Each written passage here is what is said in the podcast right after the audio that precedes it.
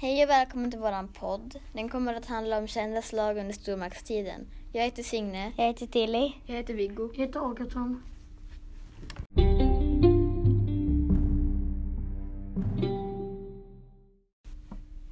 Vi börjar med slaget i Lützen.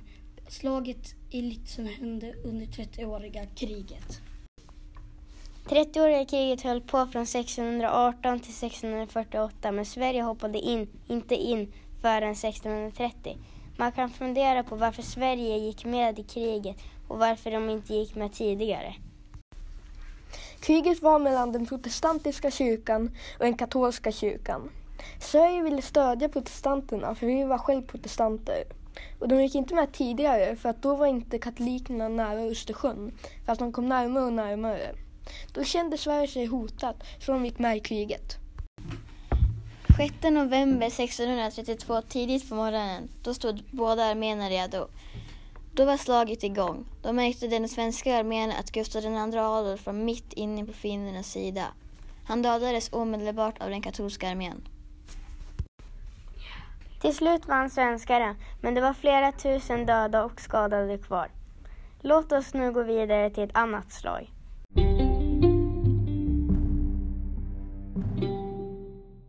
Tåget över Stora Bält. Den 5 juni 1657 blev det ett krig mellan Sverige och Danmark.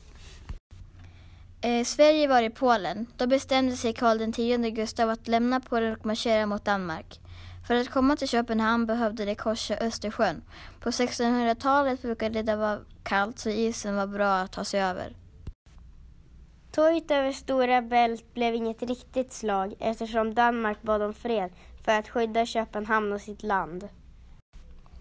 Priset för att få fred var högt för Danmark. Sverige fick Skåne, Blekinge, Halland och Bohuslän.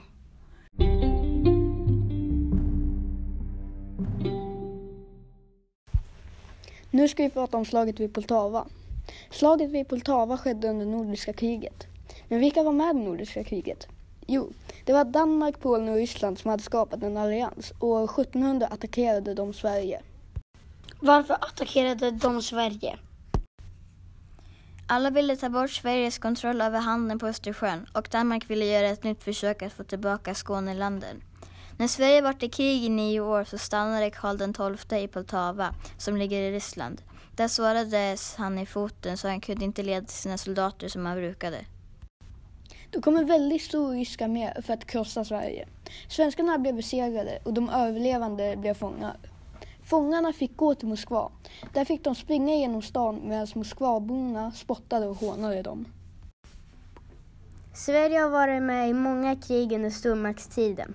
Ni har fått höra om tre stora slag i den här podden. Slaget i Lützen, tåget över Stora och Lilla Bält samt slaget vid Poltava. Tack för att ni lyssnade på vår podd.